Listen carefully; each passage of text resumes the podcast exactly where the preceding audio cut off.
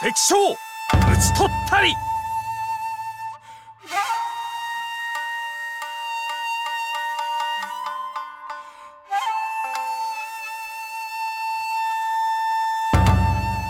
举杯笑谈今古事，日本战国无双志。大家好，这里是冲浪商店，我是诺亚。阿水，老吴，这个我们这一集啊，终于要迎来日本大一统时代了。 大一统之前呢，算得上是大一统吧？丰臣秀吉，我觉得应该是可以算上叫大一统吧。在这个大一统之前呢，有三块比较难啃的骨头，一个是西边的九州，一个是啊我们之前讲的纷繁复杂的这个关东，最后一个呢就是东北地区啊，也就是奥羽啊这块儿。我们按照这个丰臣秀吉统一的这个顺序吧，先讲一下九州这个地方。九州为什么叫九州呢？就是因为九州里面有九个国家，它是由九个分国组成的。那四国里面是不是也有四个国家是吧？还是因为它很厉害叫四国语？日语里面不是这么读的。对啊，四国就是四个国家，啊，那为什么九州要叫九州而不叫九国呢？区分一下吧。九州听起来比较屌一点嘛，哎，八荒九州的感觉。这个九州呢，分为这个前三国啊，肥前、筑前和丰前。这前三国最早呢是这个少二家势力范围之内，然后后来呢大内大内崛起了，再到后来呢又被毛利家逐步蚕食。毛利家的确是这个西国第一的大名嘛，著名家督啊谋胜毛利元就的这个带领下，逐渐是把前三国这个地区啊给吃下来了。那后三国呢？刚才讲说前三国叫肥前、筑前、丰前嘛，后三国就叫肥后、筑后、丰后。这三个国家呢，一直是大友家，哎，大友家的势力范围之内。那九州的另外三个国家就是中前、中肥、中后。没有，另外三个呢叫南三国，南三国就是日向嘛。之前我们讲说明治光秀委任日向守嘛，日向守就是让他去守日向的这么一个官职。啊日向、大隅和萨摩统称为叫南三国，就是这个岛津的地盘。啊，萨摩也是九州的是吧？对，什么明治维新啊、维新勇士啊，就是什么萨摩人。嗯，对，对对对，是的。其中有一句话是这么讲的，叫做“萨摩出将，常州出相”。萨摩出将军嘛，常州指的就是毛利家长门那一带啊，啊出这个相才啊。本身在整个日本的版图上呢，啊，有两个地方的民风是非常彪悍的，一个就是德川家康的三河国，啊，都是三河猛士嘛。第二个就是萨摩国的这个损人族啊，损就是那个一种猛禽啊，啊，就是损人不利己的损。不是那个损，就是一种猛禽啊，写出来会一般印在什么摩托车上啊，会比较多一点啊。它是一个少数民族，占很大比例的这个大和民族呢，他们之间的方言啊是互相不通的，就有可能损人族讲话呢，其他地方人基本上听不懂。啊，就有点像原住民的概念了。啊，而且民风呢是非常之彪悍，彪悍到什么程度呢？就是曾经一度啊，这个日本的历史上呢是专门成立了管理这个萨摩族的机构，就是让他们萨摩族人自己管自己人，因为其他人管不了。就比较有意思的一个啊，就是，呃，在我们的世界版图上有一个民族叫萨摩亚，巨石强森。萨摩亚不知道跟萨摩有没有什么关系啊？但是萨摩亚也是出非常强悍的战士，肌肉棒子。对，肌肉棒子，而且你看他那个萨摩亚的战舞嘛，我们看那个《速度与激情》番外篇的时候啊，当时那个巨石强森啊、他不是回到自己的家乡嘛，和自己的这个小伙伴，你能看到他们家的那些小伙伴全是肌肉很发达，然后身上有各种的这个纹身啊，还有各种的这个穿孔的一些纹饰。然后打架之前呢，会一起在那边跳那个属于他们自己家族的战舞嘛。啊，本身萨摩亚这个民族呢，被号称是世界上最强的民族，出了很多的一流的这个格斗高手啊，包括美军有一些优良的士兵，其实都是来自于这个萨摩亚。啊，但是这个日本的萨摩和萨摩亚有什么关系啊？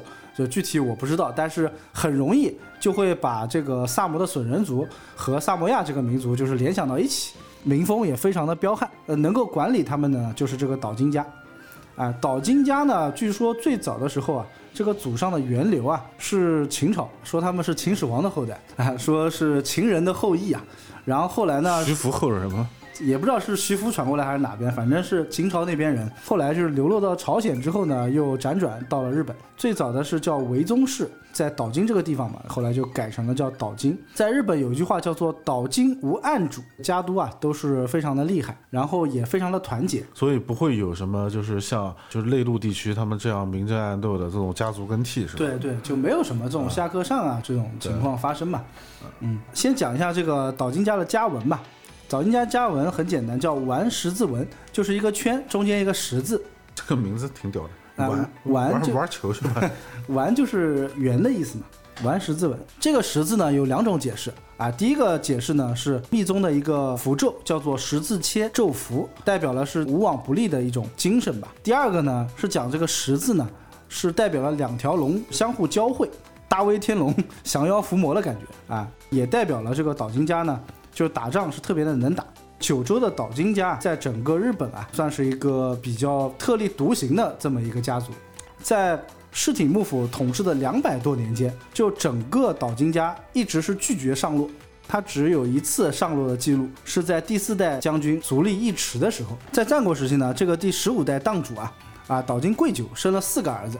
哎，老大叫岛津义久，老二叫岛津义弘，哎，老三叫岛津岁久，老四叫岛津家久。一门四杰是吧？一门四杰，这四个儿子呢是非常的团结，而且个个都非常的优秀。其中尤其以老二岛津义弘号称叫家中不二的勇将。岛津义弘呢也有个称号叫做萨摩战鬼嘛。对，玩过战国无双的都知道，就长得确实跟巨石强森差不多 的，对就是一个老憨批，扛了一个大锤子扛了个大锤子，啊，然后那个锤子的那个正面正好是他们家的家纹。感觉看上去像昊天锤啊。啊，对，岛津义弘呢，他名字叫岛津中平嘛，后来也是因为足利将军足利义昭啊赐的这个义给他了，后来就是大家熟知的这个岛津义弘了。岛津家是不是在岛上一直跟立花家是不对付的，是吧？呃，立花家呢是大友家的最重要的家臣嘛，啊，就是如果没有立花家的话，大友家就不会那么嚣张。刚才讲了后三国的这个领地，主要就是由大友家管理的嘛。其实前期呢，就是大友和毛利一直在打来打去，然后后来呢，随着毛利家毛利元就的逝世啊，毛利家逐渐退出了九州的这个争夺，剩下的就是大友家和岛津家进行九州的这个争霸。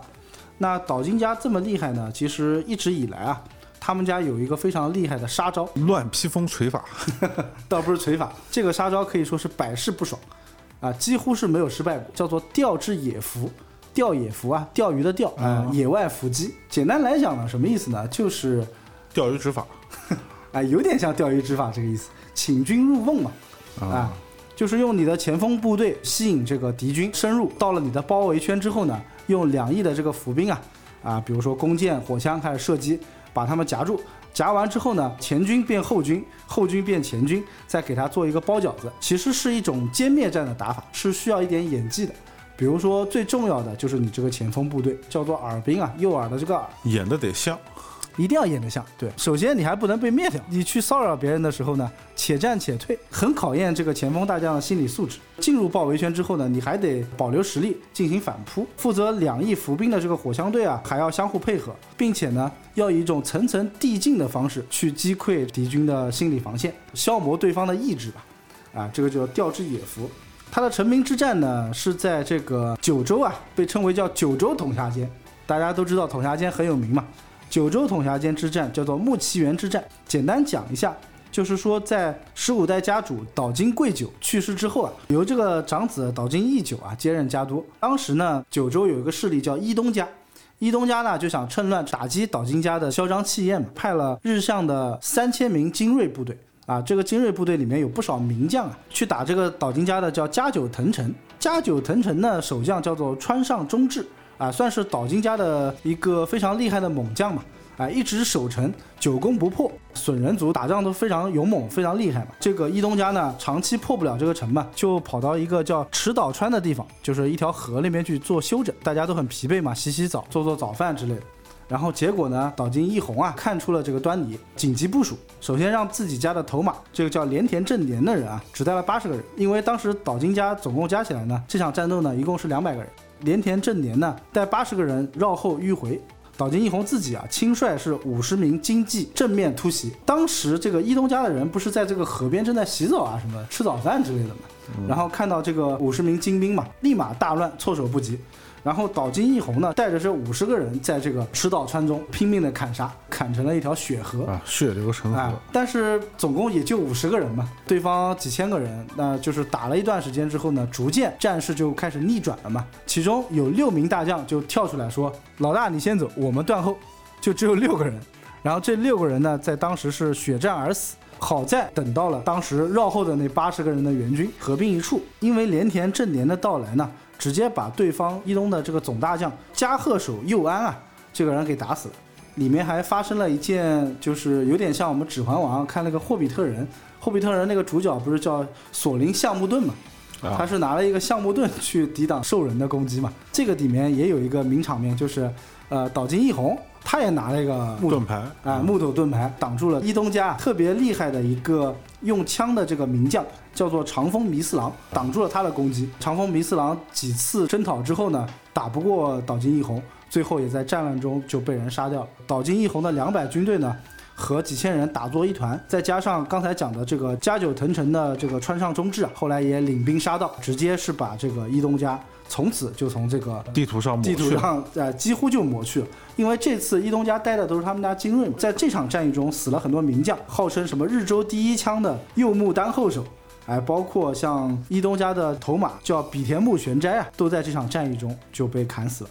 整个九州的这个势力争夺呢，剩下岛津和大友之后呢，在耳川合战的时候，岛津家继续用这个吊野伏的战术啊，以少胜多，两万五千人打败了大友家的四万五千人，从此大友家也就逐渐式微。就大友家有一个很大的问题啊，他们家就是死了心要信奉天主教，所以在当时你想日本大家都是信奉佛教的嘛，所以他也不大得民心。加上他的这个最厉害的陪臣梨花道雪的这个病死啊，啊，逐渐在九州的争夺中就逐渐式微了。岛津争霸的呢，其实还穿插了一个叫肥前之雄啊，号称肥前之雄的这个龙造寺隆信。这个人你大概可以把他理解成，就是他的形象而言啊，和他的性格而言，有点像董卓这种感觉。而是一个体态非常肥胖、沉迷于酒色、残暴好杀的这么一个形象。啊啊，然后这个人一度在九州呢，也算是一个非常厉害的角色吧，狠角色。但是呢，又是用吊野伏，岛津打了一个非常著名的战役，叫做冲田坠之战，八千人对抗龙造寺联军啊。有一个记载说是有达到六万人之多，八千人对六万，六万人，对，然后也是用这个吊野伏战术，把肥前之雄直接给打死了。而且据说当时啊，两侧埋伏的已经不是火枪手了，已经是从咱们中国去买的火炮，还聘请了两个黑奴。当时还有黑奴，对，聘请了两个黑奴去炮轰这个龙造寺。在这一战中，龙造寺手下的四天王全部阵亡，龙造寺隆信自己呢就被刚才讲的守这个加久藤城的川上忠志啊，直接给阵斩了。龙造寺隆信一举成名的这个大军师啊，叫做郭岛直茂这个人，看到龙造寺隆信死了之后呢，直接把他的遗骸抛弃在战场上，独自逃回了佐贺城。就此一役，这个冲田坠之战，岛津家又是用这个吊野伏啊，打败了比较强大的这个龙造四家。在这个时候呢，就基本上就是说没有什么能够阻挡他了。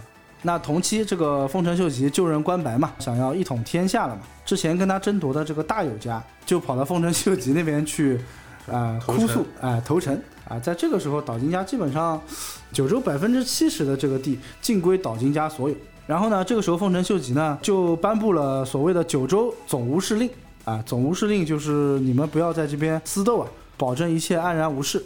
就颁布了这个总无事令之后呢，就是将丰后、筑后、南丰前和东肥后划归给了这个大友家，把这个肥前地区啊交给了当时的毛利辉元，然后剩余的土地我给你岛津家。那这么一来的话，其实岛津当然不服嘛，因为岛津的志向就是意在是统一九州嘛，并且岛津义久啊这个老大，就是一直对丰臣秀吉呢有点看不上。他觉得丰臣秀吉是一介百姓嘛，居然敢僭越关白之位，所以岛津家这个一门四杰呢，就要和丰臣秀吉这个分庭抗礼。当时呢，丰臣秀吉不知道岛津家深浅嘛，然后就派了这个大友宗麟和长宗我部家，哎，两家就是合兵去攻打岛津家。在这个丰后的赫赫城啊，丰臣和大友联军啊是渡河进攻。当时的主帅是岛津的最小的儿子，就是岛津家的四子，这个岛津家久，继续用这个吊野伏，啊、先让前锋军炸败。炸败之后呢，就吸引丰臣军的这个先锋叫做仙石秀久这么一个人，哎、突进，结果就中计了。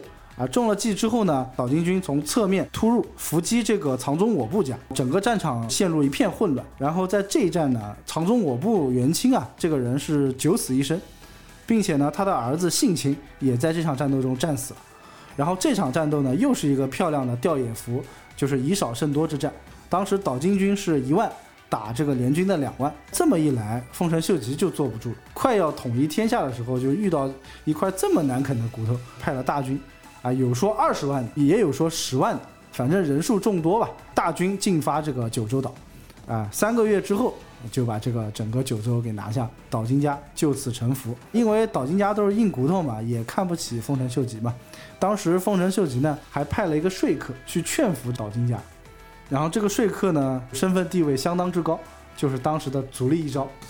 将军是吧？对，这当时已经不是将军了，开出了条件嘛。一方面呢是让这个岛津家臣服，啊、来上洛啊、教人质啊，最基本的。第二个呢，希望他的当时的家督啊岛津义久就下野，啊、毕竟打了这么久，啊、打了这么久，你给我个交代吧。打了这么久，我不要面子的呀。对啊，关白大人还是要面子的嘛，就让他们这个老二岛津义弘上位。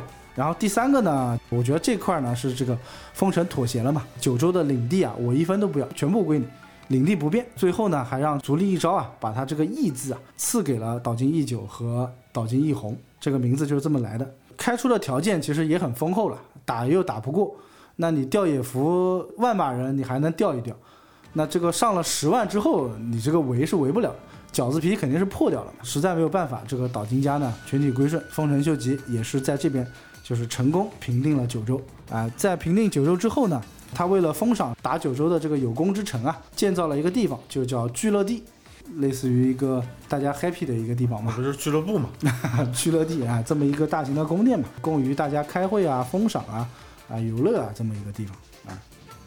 丰臣秀吉在这个完成了九州征伐之后啊，他是重新瓜分了九州，嗯，然后把这个九州岛啊分别分配给岛津义久和岛津义弘，然后包括这个小岛川龙井，包括这个黑田官兵卫，包括这个立花宗茂，包括这个大友宗麟的儿子大友义统，原来版图上的毛利、大友、立花这些家，反正都能分到一杯羹。就是重新分配了这个九州的势力版图，而且他这样分配的目的呢，其实是为了他后面侵略朝鲜做准备的。嗯嗯。啊，因为他是刻意的把这个小岛川龙井啊这些原来的本州大名啊，嗯。纷纷转封到这个九州去，啊，然后而且在九州强行推行了这个减地，啊，所以的话他是减地是什么意思？就是这个确定石膏，一个相当于人口普查，第二个相当于确定领地的这个石膏，类似于日本的一个户籍制度吧，啊，就也是让他们安分下来，是这个意思。不是安分下来，就是一般推行减地的话，就是确立这个大名或者领主在这块区域的统治的地位啊，所以要摸清一下家底。就是相当于是检检查检视的那个检是吧？嗯，呃，就是舆情监控，当时就已经有把这个九州作为攻略朝鲜的这个桥头堡的想法。就是平定了九州之后嘛，然后西边基本上已经全部安定下来了。那这个总务司令颁布之后啊，那还有一帮闹事的啊，就是这个关东的北条家。之前我们也提到的，啊、对，专门做了这个北条的这个内容嘛。其实名义上是臣服于丰臣秀吉了已经，但是呢总是搞事啊。一般总无事嘛，就是总有事啊。就是起因上回也讲到了嘛，主要是真田昌信啊，号称叫武田信玄之眼的这么一个武将啊，也是后来大家熟知的真田幸村他老爸啊。这个人还有一个外号呢，叫做表里比心之者。表里比心，表里就是表里不一，然后就是墙头草。这个“表里比心”这个词啊，是一个褒义词，啊，意思就是说他是一个心思非常活络这么一个人，啊，但是呢，确实啊，就武田之后投靠了好多家。当时讲说龙川一义在关东的时候呢，投靠了龙川，后来呢，龙川一义被北条赶跑了之后呢，他又投靠了北条。然后完了之后呢，德川家康势力大了起来呢，他又投靠了德川，嗯。啊，然后德川北条结盟之后呢，他又投靠了北条，投靠完北条之后呢，又投靠了上山，啊，最后呢又投靠了丰臣秀吉，还把自己的儿子这个真田幸村啊放在大阪做人质，啊，意思就是我绝对臣服于你了嘛，啊，所以当时也有一个传闻啊，说真田幸村和这个丰臣秀吉最宠爱的老婆。茶茶阿市阿市的小小女女儿儿啊，是个青梅竹马，反正有一腿吧，啊，就绿了这个丰臣秀吉，有这个传说啊。当时是什么情况呢？就是北条家的将领叫做朱于邦宪，夺取了这个明湖刀城，然后明湖刀城呢，当时是真田昌信家的。那真田昌信呢，就去打小报告啊，就跟丰臣秀吉讲说，这个北条家哎老是在那边搞事嘛。那正好丰臣秀吉一直看这个北条家北条氏直啊也不爽啊，就举兵二十二万。这个二十二万可以看出丰臣秀吉灭北条家的这个雄心壮志啊啊，因为这个小田原城嘛，号称天下第一奸臣，哎，不落的小小田园，对，那我带二十二万人去，你这个小田园应该是要落的吧？那首先东海道德川，那他是桥头堡嘛，带了三万作为先锋。然后秀吉领十四万大军随后，擅长水攻的这个毛利和藏中我部呢，从海上围剿，是带了一万人。然后之前讲的这个前田利家投靠他的这个上山景胜，还包括真田昌信，是带了四万人南下，就直接把小田原城呢是团团围住包了。嗯，啊。当时呢，整个关东地区呢，北条家也是没有办法，开始征兵啊。当时是下至十五岁，上至七十岁，就 是好不容易发动了一个总动员令嘛，征了五六万人，啊，六万人不到的样子，去迎战这个来势汹汹的丰臣秀吉。在丰臣秀吉已经把小田原城团团围住之后呢，啊，当时小田原城开了一个会，就有点像什么呢？有点像赤壁之战之前，问一问要不要打？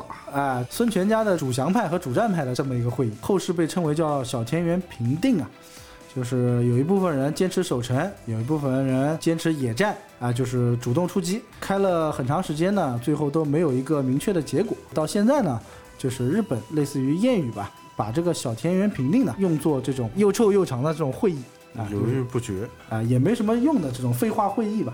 在当时呢，丰臣秀吉的心态啊，其实非常好。我二十二万大军打你这个小田原城啊，不是囊中之物吗？慢悠悠的，啊，他一方面呢是为了去平定关东北条家，另外一方面呢，之前我们也讲过，关东的这个各方势力啊、大名啊错综复杂，也是为了给这些大名呢做一个威慑的这么一个作用，啊，所以呢围而不攻，并且呢召集这个东北地区很多的大名前来参加，然后这呢就埋下了一个引子，啊，也是我们后面要讲到伊达家。啊，这个等会儿再讲。在围城的时候呢，距离小田园城西南部大概三千米左右的这个石环山地区，建立了一个城池。啊，当时因为离这个小田园城啊有一定的距离嘛，并且是崇山峻岭，还有一些树木遮挡，所以在建这个城池的时候呢，整个北条家的人都不知道这件事情。当这个石环山城出现在他们面前的时候，他们以为是一夜之间建成的。哎，不得不讲，又讲到这个丰臣秀吉建成的这个啊，建成的这个能力，就是两件事达成之后呢，丰臣秀吉就不紧不慢的，还召唤到了自己的这个宠妃啊，这个宠妾啊茶茶，到阵地上呃劳军慰问，表演歌舞，哎，当时呢还是向他老婆宁宁打了个报告。啊，才安排茶茶过来的，并且呢，喊了当时的茶艺名家千利休啊，在这个战场上给大家做百家讲坛啊，讲解茶道，就是在战场前面开了个茶话会啊。后来还不够，还在北条家这个小田原城前面开设各种黄赌毒的场所，供自己的这个军事娱乐，就是搞心态啊。对，搞心态就搞得这个北条家呢是人心涣散。然后北条家呢确实也认为这一战可能是关系到他们北条家命运的最后一战。所以在整个小田园城这块呢，做了非常大的战略部署，啊，比如说把他们的这个小田园城的这个外城郭啊，又加了一道张子窟。窟什么意思呢？窟其实就是护城河的意思。然后这个张子窟呢，就是里面没有水，他把壕沟啊挖在里面，就有点像迷宫一样的。就说你打这个城不是一层层打上去嘛？首先要通过我这个张子窟，九千米长的这个迷宫就已经把你给困住。所以你打这个小田园城呢，就增加了很多的障碍。先玩一个智力游戏。对，具体的呢，其实上次我们也基本上讲过了。这边补充一个细节吧，为什么说日本的城战这么难打呢？因为日本城池呢，主要是分为三种，一个叫平城，一个叫山城，一个平山城。平城就是很好理解，一般在平原中，天然防御呢，主要以河道啊、护城河为主。那山城顾名思义就是在这个山上建的城嘛，依山而建。呃，依山而建本身就起到一个屏障的作用。平城的缺点是什么呢？平城缺点是因为在平原上。比较容易被攻打，那山城的缺点呢？因为建在山上，就是没有办法有一个核心的这个凝聚力。主城建在山上之后呢，就像我们之前讲的这个武田信玄他爸，主城建在山上，导致下面的国人呢凝聚力就很差。后来呢，就出现了这个所谓叫平山城，啊，就是一部分是依山而建。一部分又接近于平原，把之前的山城和平城的缺点给掩盖了吧。小田园城呢，就是一个标准的、比较雄伟的这么一个平山城，总共有十三道洞门，八个大鲁，木字旁加个鲁班的这个鲁啊，鲁其实就是你可以理解成望楼碉堡或者箭塔的这个意思，就远远看上去有点像天守阁的这个样子，可能比天守阁相对小一点，主要是用在战略部署这个作用。十三道洞门，八个大鲁，还有各种的小型的这个箭塔。就是不计其数，啊，首先防御工事是做得非常好，然后呢，小田园城的这个城门呢，基本上都是铜铸的。在当时的日本啊，就如果你是铜铸的大门，嗯，很有钱了。那、这个就相当的厉害了，非常的牢固。然后连接这个大门的城墙呢，通常都是三四米的这个高度。在最外面的这个外城郭上面，一共有九个出口。这个出口呢，一般被称为叫虎口。这九个出口，你只要能防守好了，这个城就很难攻进来，可以说是防守十分严密。所以当时北条呢，就每个出口都安排了一个自己非常重要的重臣把守。小田园城的天守阁啊，总共是有三重四阶，高达三十几米，非常的雄伟。可以想象一下啊，日本的这个城池啊，我们都会看到最简单的就是中间一个天守阁，外面一圈围墙嘛。一般它会分为本丸、一之丸、二之丸、三之丸。什么意思呢？举一个最简单的例子，呃，以一个轮锅式的这么一个城池作为例子来讲，什么叫轮锅呢？我们看那个我们汉字的这个回字，那回字里面的小方框、小口，其实就是本丸它的所在地，然后外面这一圈就是一之丸的所在地。如果我要想建二之丸，就在这个回字外面再加一个方框，啊，这是叫轮锅的这个建成方法。那还有一种是连锅，什么叫连锅呢？圣斗士十二宫，本丸就是教皇的那一宫，最外面的十二丸就是白羊座木先生的那一宫，连起来的叫连锅。那还有一种叫，比如说像梯锅，什么叫梯锅呢？就是一般是依山而建的梯形的，一层一层的，对，一层一层的，有点像那个神龙斗士那个创界山，一层一层打上去。最顶上的就是本丸，还有各种各样的这种连接方式，比如说外面呢，刚才讲了那个窟嘛，窟就是各种护城河，有水的叫水窟，没有水的叫空窟。那空窟下面呢，有可能会放一些什么毒药、暗器啊，就各种这种阻止你进来的一些防御工事吧。最重要的这个天守阁呢，一方面呢是为了调兵遣将，第二个呢，其实也有一个所谓精神堡垒的这么一个作用。一个巍峨的这个天守阁呢，也象征了这个城池的城主的威严。这个大概就是日本城池的一个构造。丰臣秀吉是三月一号出的兵，在围困了这个小田园城大概五个月之后啊，啊小田园城投降。后世有一个说法，说这个丰臣秀吉啊，当时带的粮草呢，其实最多也就撑个五六个月。就如果说北条再撑一撑，再撑下去，撑下去。啊、可能也就撑下去了。但是撑下去又怎么样呢？对但历史从来没有如果嘛。对，最后呢，这个北条家呢，上次我们也讲到了，就是从北条氏政、北条氏直，就这一代，基本上北条家也就没落了。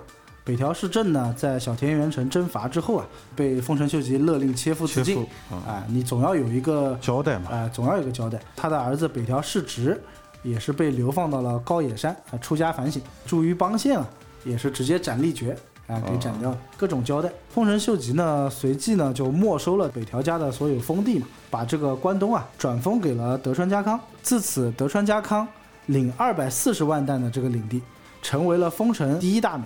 丰臣秀吉在打小田园城的时候，他不是发布了一条命令嘛，是希望东北地区的各个大名前来相助嘛。啊，有一个人就没有来啊，就是这个伊达正宗。伊达家啊就要从他太爷爷开始说起。这个伊达家的十三代家族啊，叫做伊达之宗。这个人是个大种马，就是出了名的大种马。记载的这包括像一些早夭的全部加上去啊。据说他一共生了十四个儿子，六个女儿。伊达之宗呢，他的这个战略思想的是什么呢？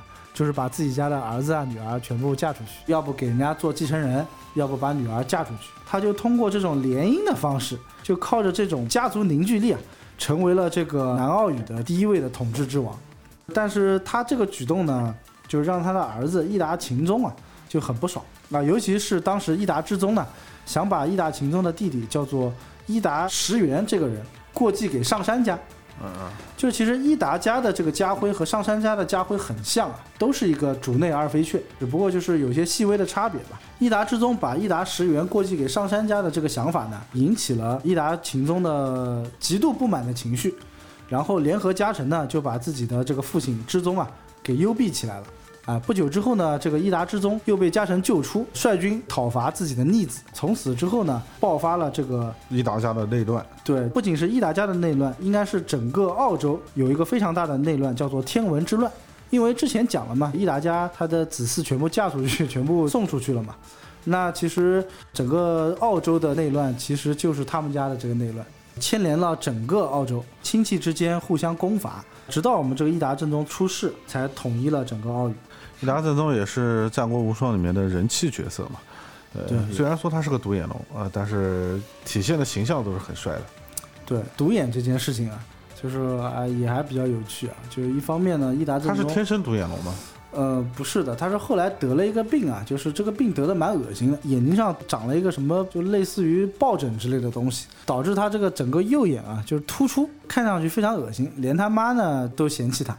但是呢，又有一个传说，传说他妈生他的时候呢，梦到当时日本一个非常著名的一个和尚啊，叫做万海上人，跟他妈讲说，你生的这个小孩呢是我转世，啊，本身这个万海上人呢，就是一个独眼僧人啊，就有这么一个说法。伊达正宗从小有一个陪臣叫做片仓景纲啊，这个人在日本战国历史上也比较有名，跟上杉家后来的这个陪臣直江谦绪啊，共称日本战国两大陪臣。是不是又称片仓小侍郎？对，就是片仓小侍郎。小侍郎看自己的少主啊，天天因为自己的眼睛事情抬不起头来，他就想了个办法，就是有一天跟伊达正宗聊天的时候，突然间掏了一把刀，带他把眼球给割掉了。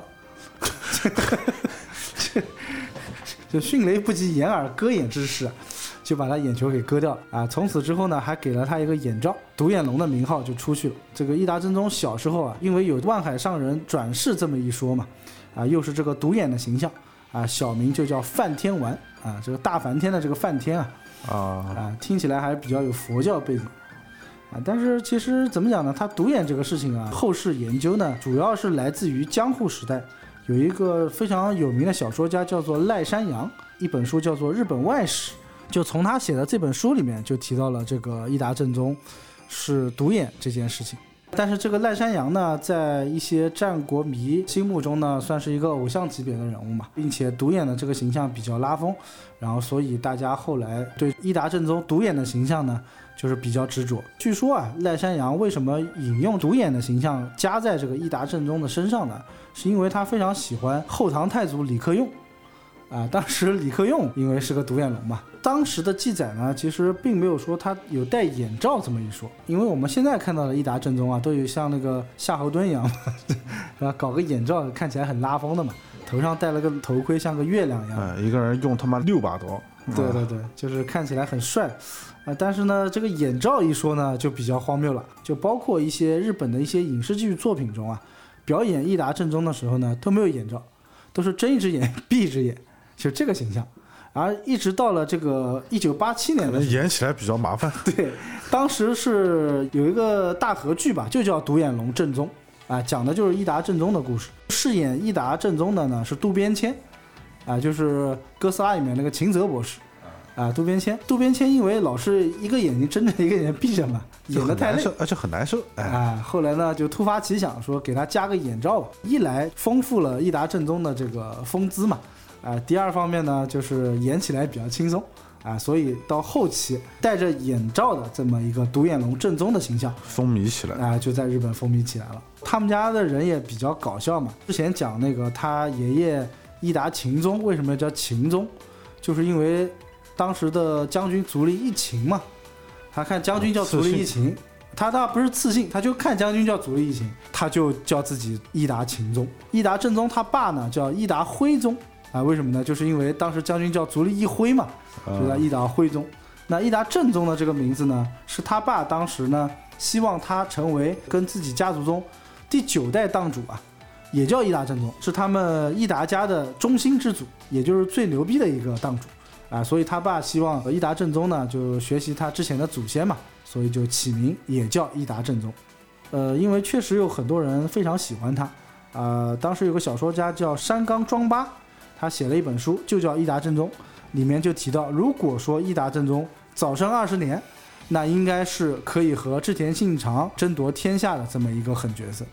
伊达正宗有那么牛逼吗？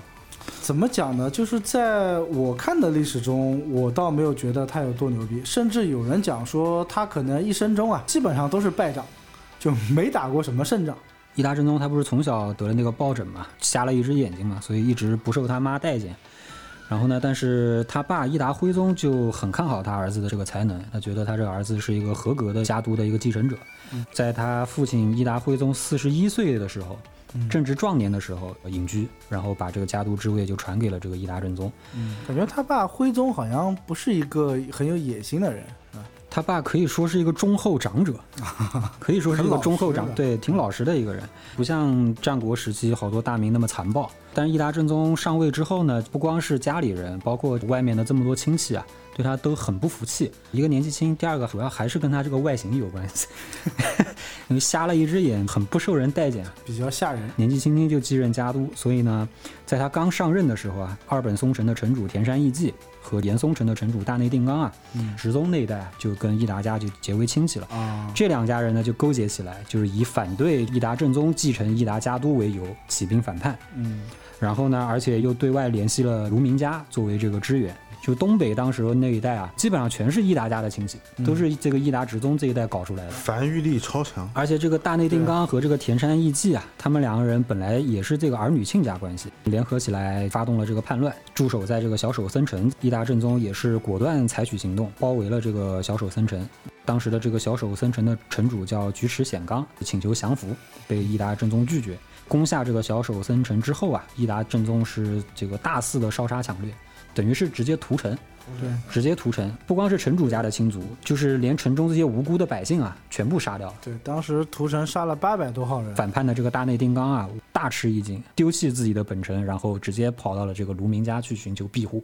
小手森城的这个大屠杀啊，可以说是震惊了整个日本东北对，啊，就是在之前大家都是天天结婚。对，因为卢奥国的这些大名啊，就多多少少都跟伊达家有一点这么亲戚关系戚关系啊嗯，所以就算是互相打来打去的话，就是不会说去痛下杀手绝，哎做这么绝做这么绝做这，么绝，出了这么一个屠城事件之后啊，东北震惊，举旗反叛的这个田山义季啊，害怕了，找这个伊达正宗寻求和解，啊，然后伊达正宗呢，这个时候就蹬鼻子上脸，他提出了极为苛刻的条件，他要求田山义季啊，把他的几乎是绝大部分的土地要全部割给伊达家，只给他留了五个村子，啊，只留五个村子给他。按村子算，如果田山义季接受这个条件的话，那等于实际上田山家就被灭掉了。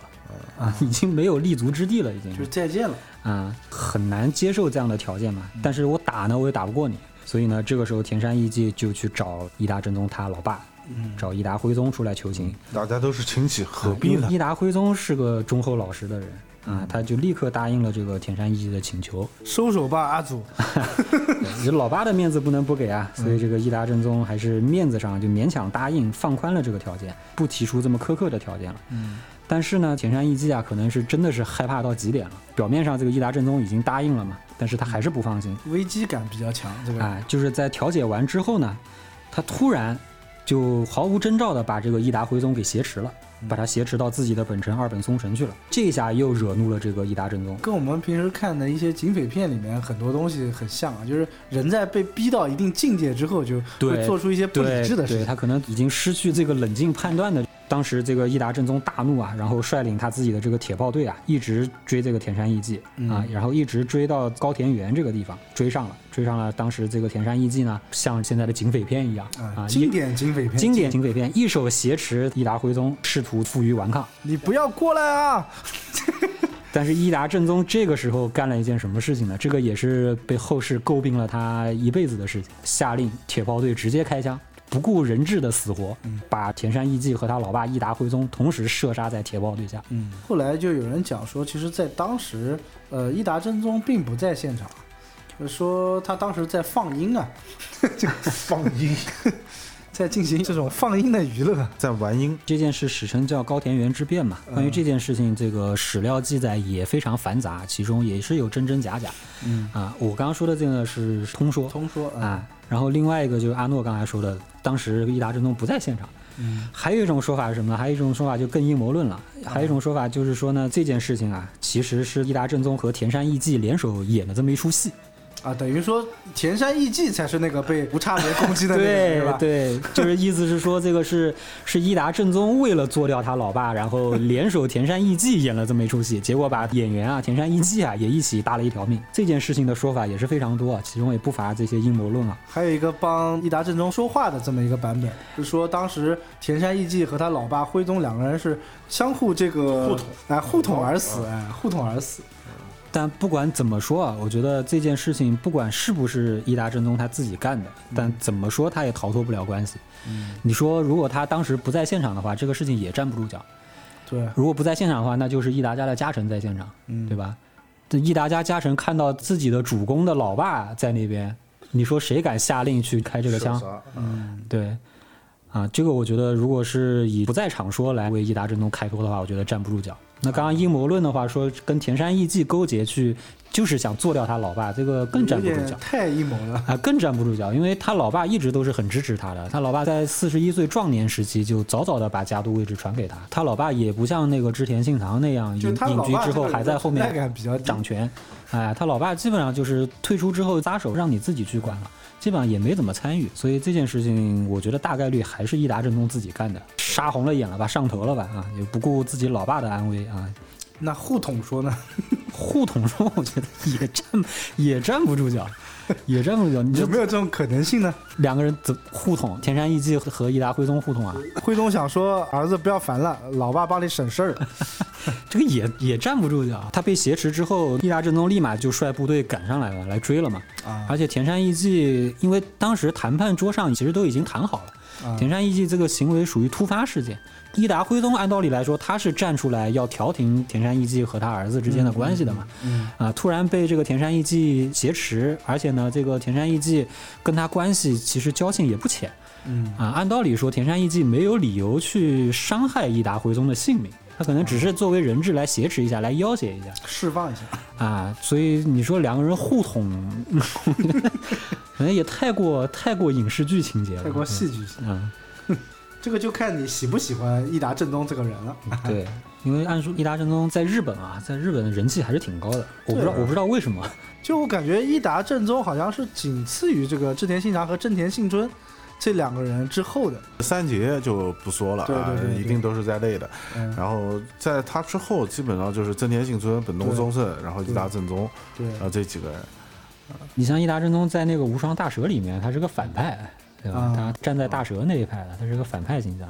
也代表了光荣的这个态度。哎，不管游戏里面也好，还是日本民间战国圈里面也好，他人气确实很高。我确实是想不通为什么，是不是日本人对独眼龙这个有特殊的情节？哎，我觉得独眼可能是帮了他不少，给他增色了一些。嗯，武士的时代嘛，所有的演员好像长得都不咋地。然后我跟你讲，那个伊达正宗长得是真的帅，哎，可能还有这么个原因啊，就是因为伊达正宗啊，他特别喜欢西洋的东西，啊，就很时髦的一个人。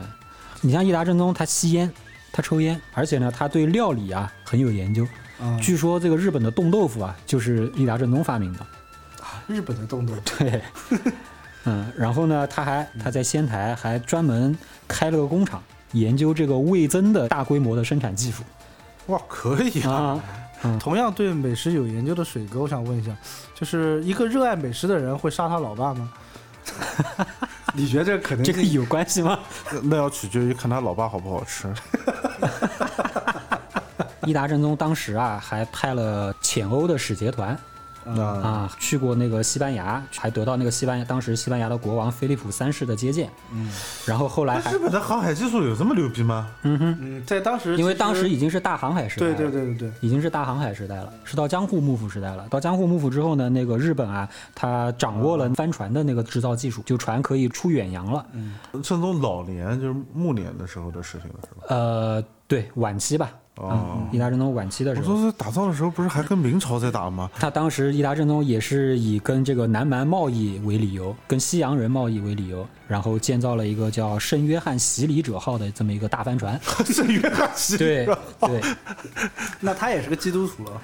呃，他对他是很信奉这个天主教的。那他见到的西班牙人应该是在南美洲见到的吧？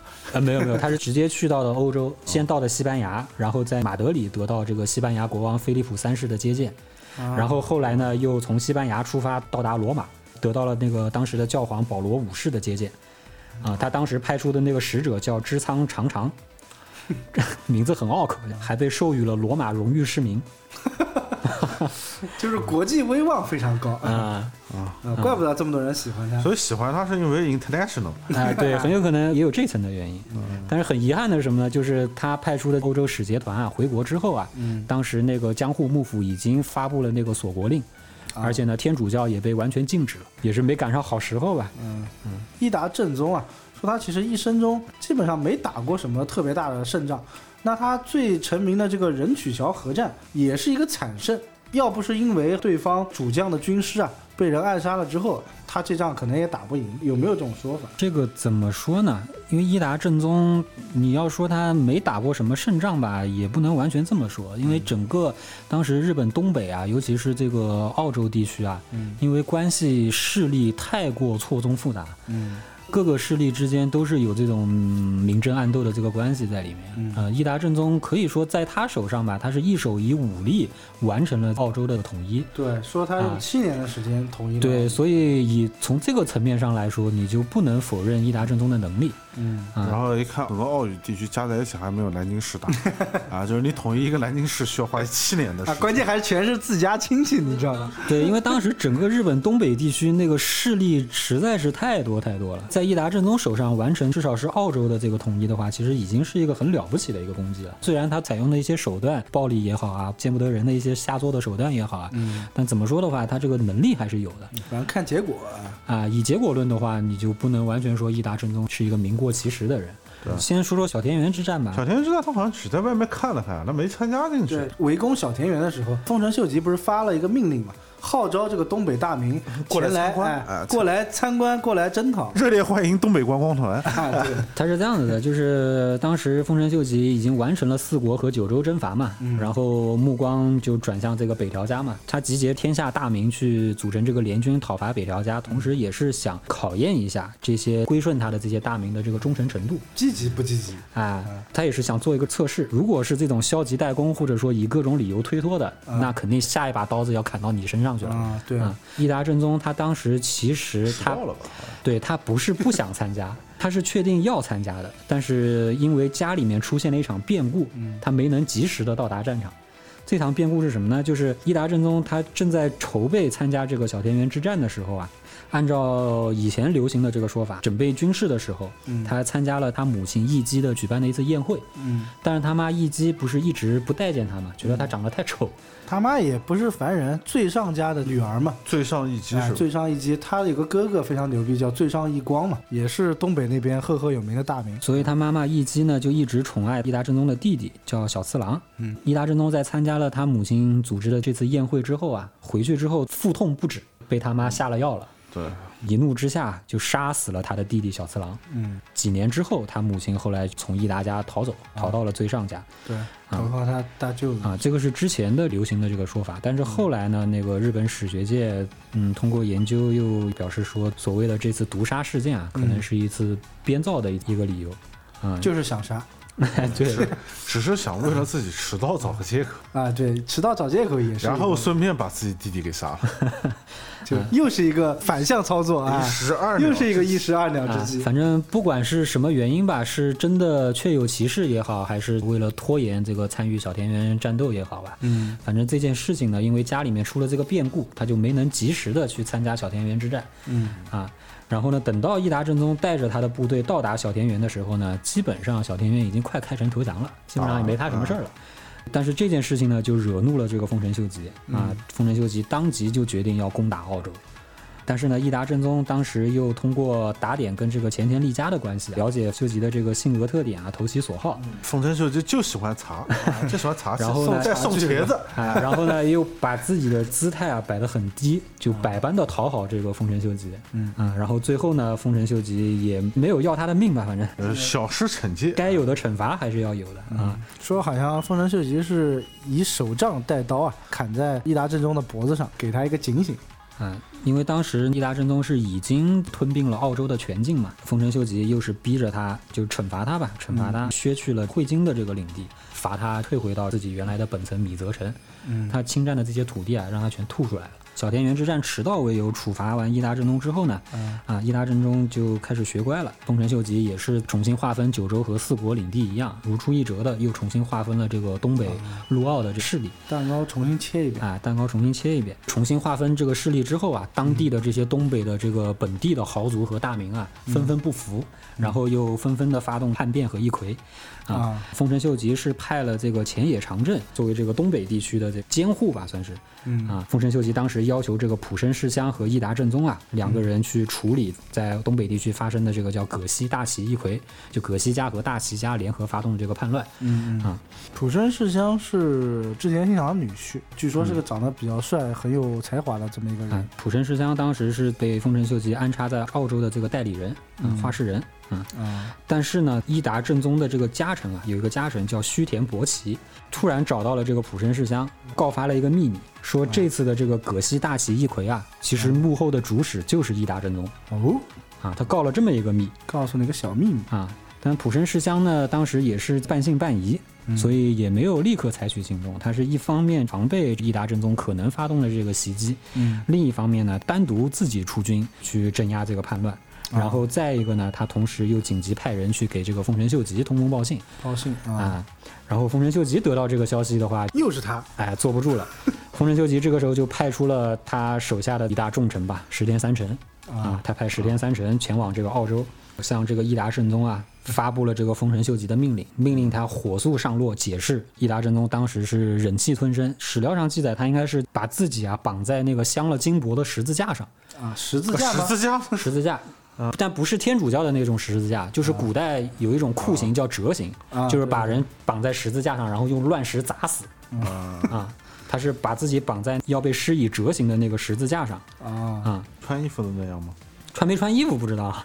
穿了，他应该是穿的那个白色的叫羽织服，因为那个羽织服呢是当时他们切腹时候穿的那个衣服。啊，对对对，他是不是把自己当上帝了？我靠！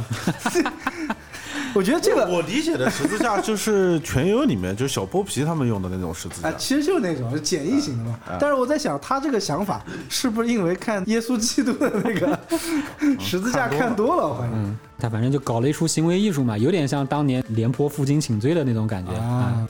以这种行为艺术来表明丰臣秀吉真的要我的命的话，我也无话可说。那也太卑微了。啊，对吧？以这样的这个姿态去前往京都啊，去跟秀吉当面解释这个事情。那就他这样的早活二十年，能跟织田信长分庭抗礼，感觉有点说不过去啊。因为当时丰臣秀吉已经是名副其实的天下人了嘛，按道理来说，你不管是军事实力也好，还是你的政治影响力也好，你跟丰臣秀吉干不没法同日而语的，你就是以卵击石嘛拳。头没人家大。他是这么解释的，他首先是否认呢告密的这个书信，书信上面的签名画押不对，不是他的字，哎，不是他的字，而且呢，如果是他自己亲笔签名画押，上面有一个防伪的记号，很密密麻麻，肉眼很难看得清的针眼啊，是啊。，他有这么一个防伪技术，你知道吧？但是这封告密的书信上没有，我怀疑他可能是不是又是一个掩人耳目的招数啊？知道这件事情之后，赶快把之前自己写的所有东西戳上真言。呃，但是这个事情呢，怎么说呢？就是告密说他是这个发动一揆的这个幕后主使呢，其实也没有确凿的证据，啊只是他的这个家臣告密，而且当时第一告密人浦生世香本身自己就是半信半疑的，也没有实质的证据拿出来。啊，所以通过这么样一种姿态，亲自到京都去跟丰臣秀吉解释过之后呢，丰臣秀吉也是觉得这就算了，啊、哎，没有实锤，我没办法这个定你的罪啊，后来也就不了了之了这件事情，啊，只能命令他你回去继续带兵给我把这个叛乱给镇压掉就行了。这个行为艺术还是搞得深得丰臣秀吉之心啊！哎，因为你想，丰臣秀吉一个就是小地方来的，然后一步步成长起来的这么一个人，他就喜欢身段比他低的人。嗯，你越是有名气，你身段放的越低，可能我越能原谅。，对，丰臣秀吉他可能本身也就是个吃软不吃硬的人。嗯啊，你要是真跟我正面硬刚，那对不起，我直接碾压你。对然后这次丰臣秀吉把伊达正宗放回去之后啊，伊达正宗回去之后又是采取了这个铁腕的手段，嗯他回去是直接对这些叛军啊痛下杀手。啊啊，迅速的镇压了葛西大旗一揆，然后呢，而且把这些所有参与叛乱的这些地方领主啊，嗯全部杀死。哇，这个人手段很对，一条活口不留辣手。啊。啊、其实通过这些种种的他的这些历史事件来看的话，他其实是个挺残暴的一个人。心挺狠的，又能把身段放低，然后又这么残暴，就可以说这个人很阴险。嗯，是不是天蝎座？所以这件事情的前后来龙去脉啊，这个日本的史学界啊也是纷纷有这样的推测，就是可能这起事件啊，可能真的是伊达正宗自己在背后搞的鬼。起热灭口了，哎，因为从种种的迹象表明的话，就是表现的过于刻意。对，真的很刻意。啊，我刚刚查了一下，我在看伊达正宗是不是天蝎座啊？结果他是更恐怖的处女座。啊，说得通，说得通。在现在日语当中啊，有一个有一个专门的一个词叫做伊达男。伊达男，伊达男是什么意思呢？就是指这种服饰穿的很华丽的男子。喜欢扮演上帝的这种，因为当时伊达正宗他的那个部队啊，穿着就是很华丽啊，啊，很有可能就是伊达正宗在日本这个人气这么高啊，引领了当时的潮流。哎很 fashion 很潮的这么一个人。呃，所以这样看来的话，九州、关东、东北就尽数都归于丰臣秀吉之手。对，而且基本上好像是以一种平推的这个态势啊。对，丰臣秀吉几乎是以这种平推的态势，以武力平定了四国、九州和这个北条。第一次真正意义上的可能统一啊然后虽然不包含北海道，但北海道不知道该怎么讲 不不存在北海道，啊不存在北海道就没有北海道。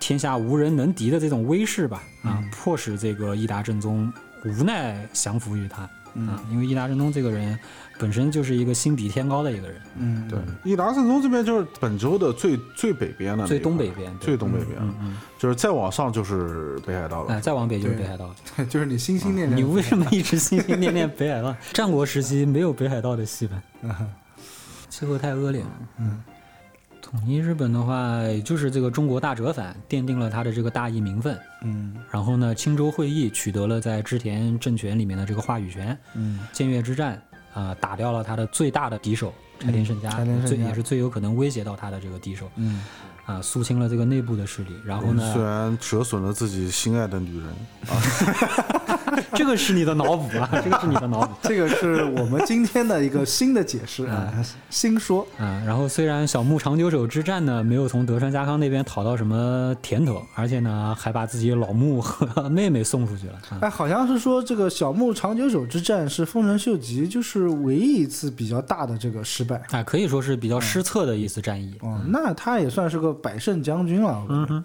啊，所以他这个金枝马印上插的那些葫芦也是实至名归啊。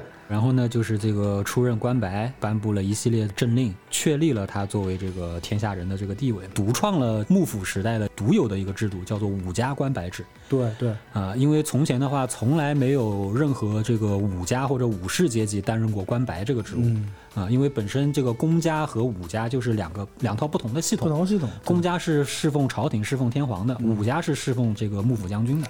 既以武家出身，兵权掌握在手上，又以这个关白的身份，嗯，啊，介入皇族的系统，有点像逆念九阴真经这种感觉啊，就 是阴差阳错，就是促成了他这种独一无二的这么一个地位。你看他统一这个全日本呢，对于这些臣服他的大名呢，通常采取了一个其实双赢的这么一个一个举动他。他很会搞拉拢和策反这一套。对德川家康那么好，嗯，然后最后其实你看，一直到了丰臣秀吉死，德川家康之前都没有任何所谓的反叛的这个举动。嗯，对。啊，所以我之前也说了嘛，丰臣秀吉可以说是一个五维全满的这么一个人，嗯。就是军事能力、政治能力、内政能力、建造能力、外交能力，都是在这个日本战国顶尖的这个水平。嗯啊，你包括他在那个还在服侍织田信长的时候，织田信长打的几场关键的这个战役，攻略美浓啊，包括上洛啊，打那个朝仓前景啊，嗯扩张领土的这些战斗当中啊，羽柴秀吉啊，其实都是发挥了很重要的作用。他要么是在前线指挥作战，要么就是在背后搞这种策反，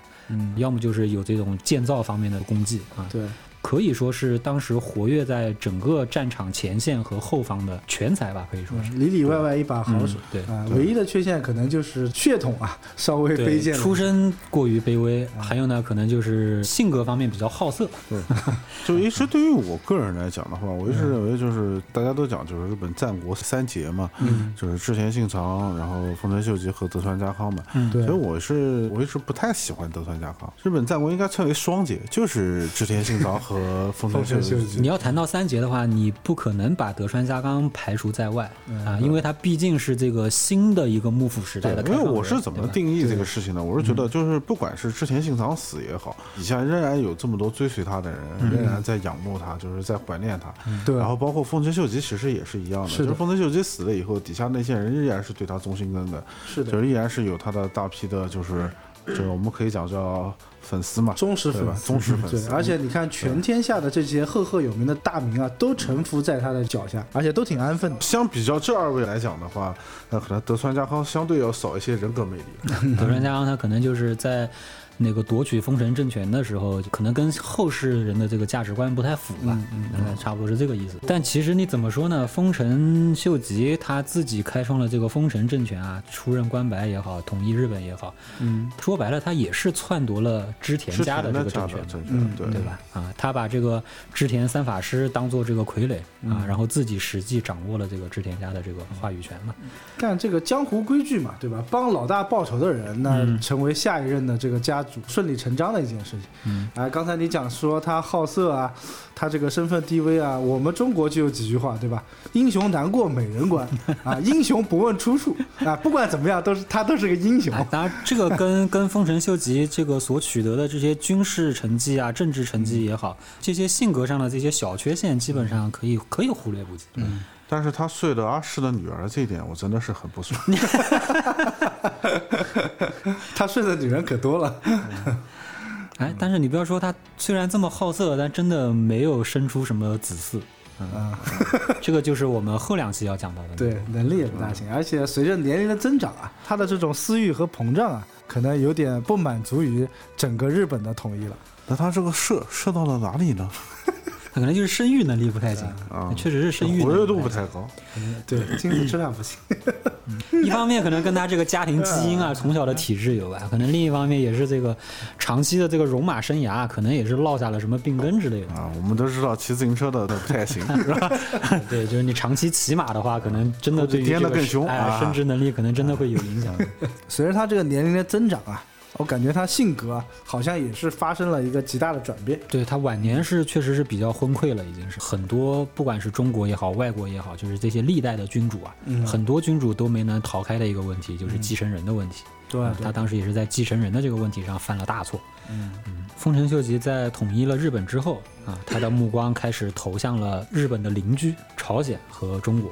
就打在朝鲜，其实志在中国。嗯，因为丰臣秀吉一直都有这个唐入的这个白日梦啊，前面也说到了，就是唐朝的唐进入的入，I have a dream，征服明朝。因为国内已经不打仗了嘛，但是这些大明呢又都是新臣服于自己。对，但一方面我觉得其实他是有这样的梦想，我觉得是其一，其二也是因为新一统的一个国家里面还有这么多的武力，他需要一个方式去把这部分的武装力量给消耗掉。对，还有一方面也是要这个转移一下这个国内的矛盾。所以，丰臣秀吉就开启了他的对朝鲜这个地方的清宫。这场仗究竟打得怎么样呢？我们下期再聊。